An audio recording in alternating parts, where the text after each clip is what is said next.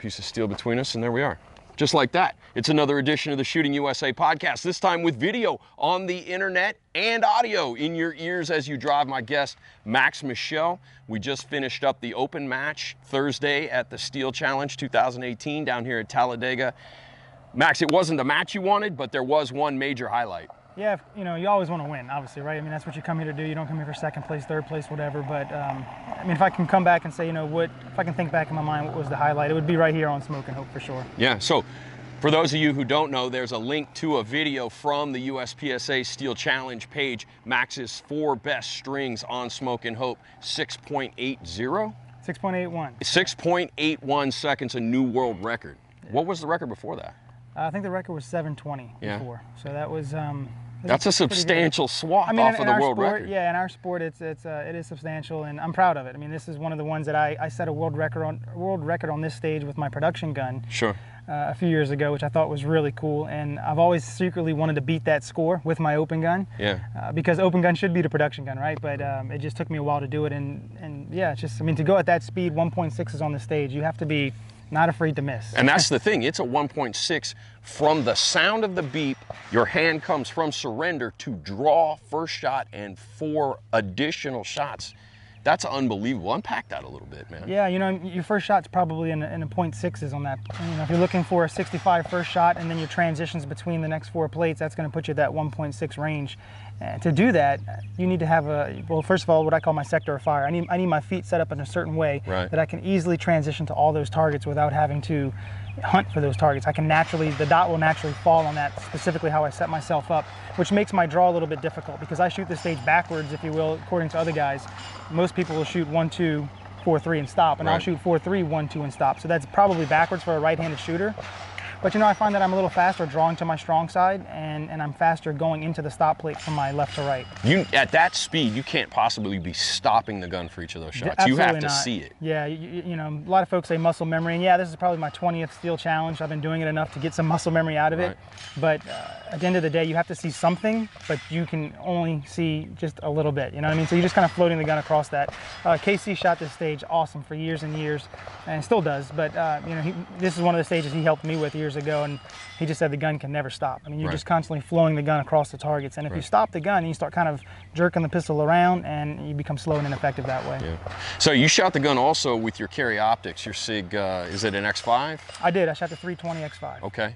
How'd that match go Mm-hmm. It you? went really well. You know, I shot that. Uh, I shot an 81, which was a world record overall score for that particular stage. And I don't know if I set any world records on the individual courses of fire, but the overall course was, Right. was a world record. And I was happy to win that. Obviously, um, I've been pushing that more so than anything else. I haven't been shooting much 1911s, if at all. Mm-hmm. A couple times this year, maybe. But uh, the 320 X5 has been the one that I've been shooting. 81 seconds with a carry optics. Is that elusive 80 second barrier, is it there? Can it be Yeah, done? absolutely, and that's one of the things that we were talking about yesterday. And even before the match, I, I was talking with KC, and, and I told him, I said, I really think that not only can we break 80 seconds with the carry optics gun, but I think the carry optics gun can win the entire overall at some point. It may take a few years because between he and I both, we maybe have 10 days of training on that gun in this particular sport, Sure. where we have years and years with the 1911s. But I do think in time that we can break 80, uh, and probably will happen very soon. And I do think in time, if you break 80, you always have an opportunity to win. And then anything can happen. So SIG is doing something else that I think is very interesting here, and people know about it. There was a big press release. Shoot the match with a P365 Correct. and beat, potentially, beat Phil Strader's time, yet to be determined. He hasn't shot it yet. Right. And you can pick up some cash. And there's a big cash prize if you shoot the P365 and beat your time. Right. So yeah. So I think it's a lot of fun. It's just a great way to get us, you know, get us a little bit of more publicity on the 365 and being such a great gun, a carry pistol. That's my particular carry pistol as well, and it's just the trigger on it's incredible. Sure. Easy to shoot, easy to conceal, and it's just a little bit of fun here just to shoot with Phil, going heads up against him.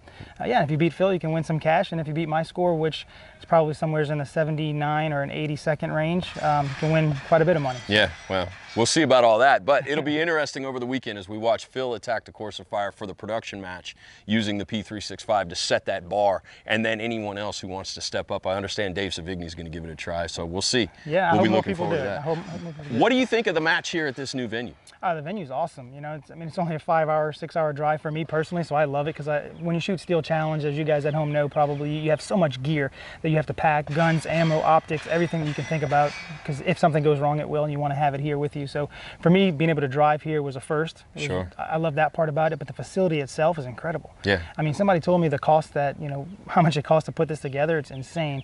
Now, the the action shooting ranges is is great in itself, but if you go and look at the rest of the facility, it's absolutely first class. Right. Well, the CMP's been involved with us for a while, so we've seen Yeah. some of their service rifle matches here and some of their shotgun matches here. But this is my first time on the action base, and as you can see behind me, the green backdrop with the white steel targets really pop, man. And obviously, Yeah, because there were the some scores. there were some low scores today. That's that right, worked yeah. out nice. Yeah, we, KC shot a score today that could very well have beaten my world record overall score.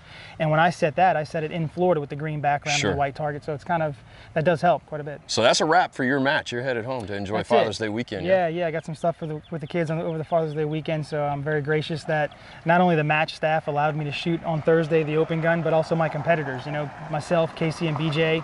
Um, you know, we respect each other and we respect one another's game, and we want to make sure that we're all in the fight together because it's very important. We had a lot of rain today, Yeah. and um, you know, had I shot in perfect weather and they shot in rain, that's not a good thing. And we want to all be together, and um, it just makes it more exciting too. Yeah. To what extent do you think the weather played a role? I I don't think it played any role. You know, I, I think at the, the guys at that level, I don't think it matters much. Um, maybe other guys that aren't used to shooting in the in the rain and the dot gets kind of you know water gets on the lens that can that can play a factor in it. But I think the guys at this level, the KCs, the BJs, the guys that's been winning for a long time, um, I don't think it affects them very much. All right. Well, excellent, sir. Thank you for the time. More from the Steel Challenge. Stay tuned.